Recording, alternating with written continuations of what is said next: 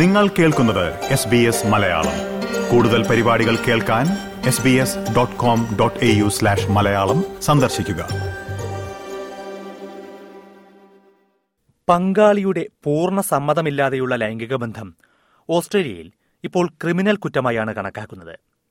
അത് നേരിട്ടുള്ള ലൈംഗിക ബന്ധം മാത്രമല്ല, ഓൺലൈൻ വഴിയുള്ള ചാറ്റ് പോലും പരസ്പര സമ്മതമില്ലാതെ നടത്തിയാൽ കടുത്ത കുറ്റമാണ്. പരാതികൾ ഉയർന്നാൽ പങ്കാളിയുടെ കൺസെന്റ് അഥവാ സമ്മതം ഉണ്ടായിരുന്നുവെന്ന് കോടതിയിൽ തെളിയിക്കേണ്ടിയും വരും. എന്താണ് ഈ പരസ്പര സമ്മതം എന്നതുകൊണ്ട് ഉദ്ദേശിക്കുന്നതെന്നും അത് എങ്ങനെ ഉറപ്പാക്കാം എന്നുമാണ് ഓസ്ട്രേലിയൻ വഴികാട്ടിയുടെ ഈ എപ്പിസോഡിൽ വിശദീകരിക്കുന്നത്. ഓസ്ട്രേലിയയിൽ ജീവിക്കുമ്പോൾ നമ്മൾ അറിഞ്ഞിരിക്കേണ്ട നിയമങ്ങളും ജീവിത രീതികളും ഒക്കെയാണ് എസ് ബി എസ് മലയാളത്തിന്റെ ഓസ്ട്രേലിയൻ വഴികാട്ടി എന്ന പോഡ്കാസ്റ്റ് പരമ്പരയിൽ ഉൾപ്പെടുത്തിയിട്ടുള്ളത്. അത് മുടങ്ങാതെ കേൾക്കാനായി എസ് ബി എസ് മലയാളത്തെ പിന്തുടരുക. നിങ്ങൾ പോഡ്കാസ്റ്റ് കേൾക്കുന്ന എല്ലാ പ്ലാറ്റ്ഫോമുകളിലും ഞങ്ങളുണ്ടാകും. ഈ പോഡ്കാസ്റ്റ് നിങ്ങൾക്കായി അവതരിപ്പിക്കുന്നത് ദിജു ശിവദാസ്. ആധുനിക സമൂഹം ഇപ്പോൾ ഏറ്റവുമധികം തുറന്നുകാട്ടുകയും അപലപിക്കുകയും ചെയ്യുന്ന ഒരു കാര്യമാണ് ലൈംഗിക അതിക്രമങ്ങൾ. കുറച്ചുകാലം മുമ്പ് വരെ നാട്ടുനടപ്പെന്നോ സമൂഹത്തിന്റെ പൊതുരീതികളെന്നോ കുടുംബത്തിന്റെ ആഭ്യന്തര കാര്യമെന്നോ ഒക്കെ വിശേഷിപ്പിച്ച് അംഗീകരിച്ചിരുന്ന പല പെരുമാറ്റ രീതികളും ലൈംഗിക പീഡനമാണെന്ന് ഇന്ന് ആധുനിക സമൂഹം തിരിച്ചറിയുകയും തുറന്നുകാട്ടുകയും ചെയ്യുന്നുണ്ട്. ഓസ്ട്രേലിയയിൽ നിയമപരമായി തന്നെ ഇത്തരം അവബോധം കൂടി വരികയും പുതിയ നിയമങ്ങൾ നിലവിൽ വരികയുമാണ്. നിങ്ങളെ അസ്വസ്ഥരോ ഭയചകിതരോ ആക്കുന്ന ഏതുതരം ലൈംഗിക ഇടപെടലിനെയും ലൈംഗിക പീഡനം എന്ന് വിളിക്കാം. Australian national domestic family and sexual violence counselling service അഥവാ 1800 റെസ്പെക്ട് ഹെൽപ്പ് ലൈൻ ലൈംഗിക പീഡനം എന്ന വാക്കിന് വിശദീകരിക്കുന്നത് ഇങ്ങനെയാണ്: ലൈംഗിക പീഡനം എന്ന വാക്കിന്റെ പരിധിയിൽ ലൈംഗിക അതിക്രമങ്ങളും അവഹേളനങ്ങളും ബലാത്സംഗവും എല്ലാം ഉൾപ്പെടും. അതായത് ശാരീരികമായ ലൈംഗികാതിക്രമങ്ങൾ മാത്രമല്ല, മാനസികമായോ വൈകാരികമായോ ഉള്ള പീഡനവും ഓൺലൈൻ പ്ലാറ്റ്ഫോമുകളിലൂടെ അകലത്തിരുന്ന് നടത്തുന്ന ലൈംഗിക ചൂഷണങ്ങളും എല്ലാം ലൈംഗിക പീഡനമായാണ് കണക്കാക്കുന്നത്.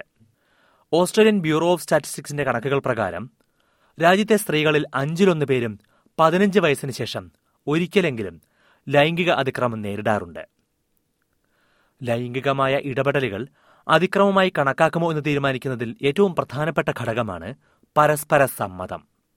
അതായത് ഒരാളുടെ സമ്മതമില്ലാതെ ലൈംഗികമായി ഇടപെടുകയോ സ്പർശിക്കുകയോ സംസാരിക്കുകയോ ചെയ്താൽ അത് ലൈംഗിക അതിക്രമമായി കണക്കാക്കാം. വിക്ടോറിയൻ പോലീസിൽ ലൈംഗിക കുറ്റകൃത്യങ്ങൾ അന്വേഷിക്കുന്ന പ്രത്യേക സംഘത്തിന്റെ മേധാവിയായ സീനിയർ സാർജന്റ് മോണി കെല്ലി ചൂണ്ടിക്കാട്ടുന്നത് ഒരാൾക്ക് സ്വീകാര്യമല്ലാത്ത തരത്തിൽ നടത്തുന്ന ഏത് ലൈംഗിക ഇടപെടലും അതിക്രമമായി കണക്കാക്കാം എന്നാണ്. It's any unwarranted contact of a private part of the anatomy where your free agreement, where consent is not being given. That can be physical touch, can be done through the media.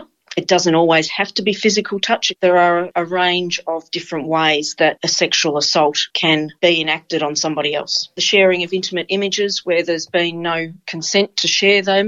People who will write stories that will be clear in their storytelling on what they're conveying could meet the threshold of what a sexual assault is. ലൈംഗിക അതിക്രമങ്ങളെ ഗുരുതരമായ കുറ്റകൃത്യമായാണ് Australian നിയമവ്യവസ്ഥ കണക്കാക്കുന്നത്.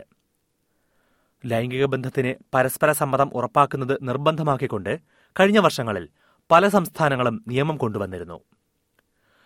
ലൈംഗിക അതിക്രമ കേസുകൾ കോടതിയിലെത്തുമ്പോൾ ഈ സമ്മതം അഥവാ consent നിർണായക ഘടകമാകും തരത്തിലാണ് പുതിയ നിയമങ്ങൾ. അതായത് സമ്മതം ലഭിച്ചിരുന്നു എന്ന് തെളിയിക്കേണ്ട ഉത്തരവാദിത്തം കേസിൽ ആരോപണ വിധേയരായ വ്യക്തികൾക്കായിരിക്കും. ഈ വിഷയത്തെ ആസ്പദമാക്കി ഇൻവെസ്റ്റിഗേറ്റീവ് ജേർണലിസ്റ്റായ ജസ് ഹിൽ ആസ്കിംഗ് ഫോർ ഇറ്റ് എന്ന ഒരു ഡോക്യുമെന്ററി തയ്യാറാക്കിയിരുന്നു. പുതിയ സമ്മത നിയമങ്ങളുടെ അന്തസത്ത എന്താണെന്ന് ജസ് ഹിൽ വിശദീകരിക്കുന്നുണ്ട്.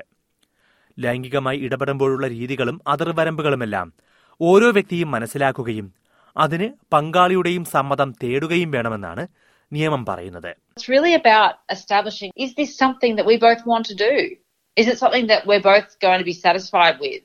But in terms of establishing consent in the moment, it's as simple as asking questions as you go through that sexual interaction.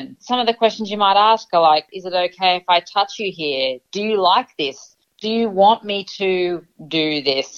Can I do this? Literally just checking in so that it's not a totally silent exercise. അതായത് ലൈംഗിക ഇടപെടലിന്റെ ഓരോ ഘട്ടത്തിലും പങ്കാളിയുടെ സമ്മതം ഉറപ്പാക്കണം എന്നാണ് നിയമം. New South Wales, Victoria, Tasmania, ACT തുടങ്ങിയ സംസ്ഥാനങ്ങളിൽ നിയമം പറയുന്നത് ലൈംഗിക ബന്ധത്തിന്റെ ഓരോ ഘട്ടത്തിലും വളരെ വ്യക്തമായി തന്നെ സമ്മതം ഉറപ്പാക്കണം എന്നാണ്. അതായത് പങ്കാളിക്ക് സമ്മതമാണെന്ന് നിങ്ങൾ അനുമാനിക്കാൻ പാടില്ല, മറിച്ച് അക്കാര്യം ചോദിക്കുകയും ഉറപ്പാക്കുകയും വേണം. വാക്കുകൊണ്ടോ പ്രവൃത്തി കൊണ്ടോ പങ്കാളി സമ്മതം ഉറപ്പാക്കിയില്ലെങ്കിൽ അത് സമ്മതത്തോടെയുള്ള ലൈംഗികബന്ധമായി കണക്കാക്കാൻ കഴിയില്ല. ഒരാൾ നോ പറഞ്ഞില്ല എന്നതുകൊണ്ട് മാത്രം അയാൾക്ക് സമ്മതമാണ് എന്ന് വിലയിരുത്താനും കഴിയില്ല. മാത്രമല്ല, ഏതു ഘട്ടത്തിലും ആ സമ്മതം പിൻവലിക്കാനും പങ്കാളികളിൽ ഒരാൾക്ക് കഴിയും. It's not enough for you to presume that there was consent because of certain types of body language or because they didn't say no. Obviously no looks like no. That person might say stop, but they might just be silent or they might freeze. In a sexual interaction, if you're with someone and they can't say anything, that's not enthusiastic consent. If they say, oh, I'm not sure, and they sound like they're really unsure about what's about to happen, then it's better to check in and say, like, are you sure you want to do this? We don't have to do this. അതായത് പങ്കാളി നിശബ്ദരാവുകയോ അവർക്ക് ബന്ധത്തെക്കുറിച്ച് ആശങ്ക തോന്നുകയോ ചെയ്യുന്നുണ്ടെങ്കിൽ അത് വിസമ്മതത്തിന്റെ സൂചനയായി കണക്കാക്കണമെന്നാണ് നിയമം അനുശാസിക്കുന്നത്. നിയമത്തിലെ മറ്റൊരു പ്രധാനപ്പെട്ട വിഷയം ഏതൊക്കെ സാഹചര്യങ്ങൾ നൽകുന്ന സമ്മതം നിയമപരമായി നിലനിൽക്കും എന്നതാണ്. ഒരാൾ എല്ലാ സാഹചര്യങ്ങളിലും നൽകുന്ന സമ്മതം ഒരുപോലെയല്ല. പൂർണ്ണ ബോധത്തോടെയല്ലാതെ ഒരാൾ ലൈംഗിക ബന്ധത്തിന് സമ്മതിച്ചാൽ അത് നിയമപരമായി നിലനിൽക്കുന്ന സമ്മതമാകില്ല എന്ന് അഭിഭാഷകനായ മൈക്കൽ ബ്രാഡ്ലി ചൂണ്ടിക്കാട്ടുന്നു. There are these boundaries around who is capable of giving informed consent. Consent can't be given, for example, being intoxicated or unconscious for whatever reason. Someone with very extreme intellectual disability who simply doesn't understand or cannot understand what they're doing and is incapable of giving consent. Children under 16 are incapable of giving consent per se by law. അതായത് 16 വയസ്സിന് താഴെ പ്രായമുള്ള ഒരാൾക്ക് ഒരു ലൈംഗിക ബന്ധത്തിന് നിയമപരമായി സമ്മതം നൽകാൻ കഴിയില്ല. അവർ സമ്മതം നൽകിയാൽ പോലും അത് ബാലലൈംഗിക പീഡനമായി കണക്കാക്കും. ഇത്തരം നിയമങ്ങളിൽ വ്യക്തത കുറവുള്ള ചില ഭാഗങ്ങളുമുണ്ടെന്ന് മൈക്കൽ ബ്രാഡ്ലി ചൂണ്ടിക്കാട്ടുന്നുണ്ട്. ഉദാഹരണത്തിന്, വിവാഹ ജീവിതത്തിൽ പലപ്പോഴും ഭയം കൊണ്ടോ സമ്മർദ്ദം കൊണ്ടോ സമ്മതം നൽകുന്നവരുണ്ടാകും.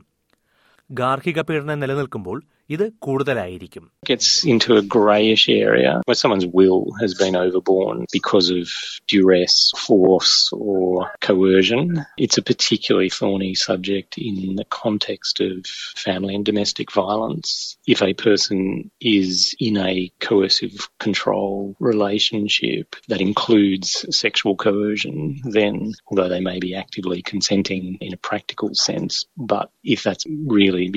they don't believe they have a safe alternative choice or they've actually lost the ability to exercise free will, then there is no consent. പുതിയ തലമുറയെ ഇത്തരം സമ്മതത്തെക്കുറിച്ച് പഠിപ്പിക്കുക എന്നതാണ് ഓസ്ട്രേലിയയിൽ ഇപ്പോൾ മുൻഗണന നൽകുന്ന ഒരു കാര്യം. ഓസ്ട്രേലിയൻ ദേശീയ പാഠ്യപദ്ധതിയിൽ കഴിഞ്ഞ വർഷം മുതൽ ലൈംഗിക സമ്മതം എന്നത് ഒരു നിർബന്ധിത വിഷയമാക്കി മാറ്റിയിട്ടുണ്ട്. പരസ്പര ബഹുമാനത്തോടെയുള്ള ബന്ധങ്ങളെക്കുറിച്ചും പരസ്പര സമ്മതത്തെക്കുറിച്ചുമെല്ലാം പ്രായത്തിന് അനുയോജ്യമായ രീതിയിൽ പഠിപ്പിക്കാനാണ് തീരുമാനിച്ചിരിക്കുന്നത്. പലപ്പോഴും പുരുഷന്മാരുടെ ലൈംഗിക മേധാവിത്വവും അധീശത്വവുമെല്ലാം മഹത്വവൽക്കരിക്കുന്ന രീതിയിലാണ് പൊതുചിന്താരീതികളെന്നും ഇത് പുതിയ നിയമങ്ങൾ നടപ്പാക്കുന്നതിൽ വെല്ലുവിളിയാണെന്നും ഈ മേഖലയിൽ പരിശീലകനും ആക്ടിവിസ്റ്റുമായ റച്ചി ഹാർഡ്കോർ ചൂണ്ടിക്കാട്ടി. Popular culture normalizes sexual aggression and sexual dominance, often in a gendered asymmetrical way. Boys and men often have power over women and girls. Women and girls are shaped to sexually acquiesce to male advances. We really need to do a better job of talking about sexual autonomy and sexual agency and mutual sexual pleasure and talk about like the good side of sex as much as avoiding the harm of it, because sex is this amazing human experience and however you're having it, no one should be getting hurt physically, emotionally or spiritually. കാലാകാലങ്ങളായി നിലനിൽക്കുന്ന ലൈംഗിക അസമത്വവും അധീശത്വവുമെല്ലാം കുറയ്ക്കാനും പരസ്പര ബഹുമാനം ഉറപ്പാക്കാനും ഈ consent നിയമങ്ങൾ സഹായിക്കുമെന്നാണ് Jus Hill പ്രതീക്ഷിക്കുന്നത്. There is definitely a lot for women and men to unlearn in terms of how they situate and construct their own desire. It's no small task. That's why saying yes is as important as saying no. ഇതേക്കുറിച്ച് കൂടുതൽ വിവരങ്ങളോ സഹായങ്ങളോ ആവശ്യമാണെങ്കിൽ 1800 റെസ്പെക്റ്റിൽ വിളിക്കാവുന്നതാണ്. അല്ലെങ്കിൽ life ലൈനിനെ 131114 എന്ന നമ്പറിലോ beyond ബ്ലൂവിനെ 1800 224636 എന്ന നമ്പറിലോ ബന്ധപ്പെടാം.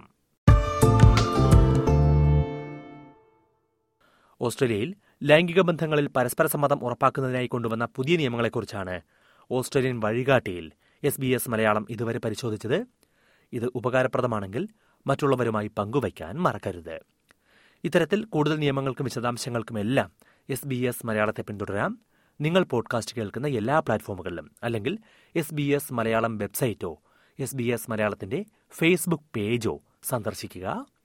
ഈ പോഡ്കാസ്റ്റ് നിങ്ങൾക്കായി അവതരിപ്പിച്ചത് ദിജു ശിവദാസ്.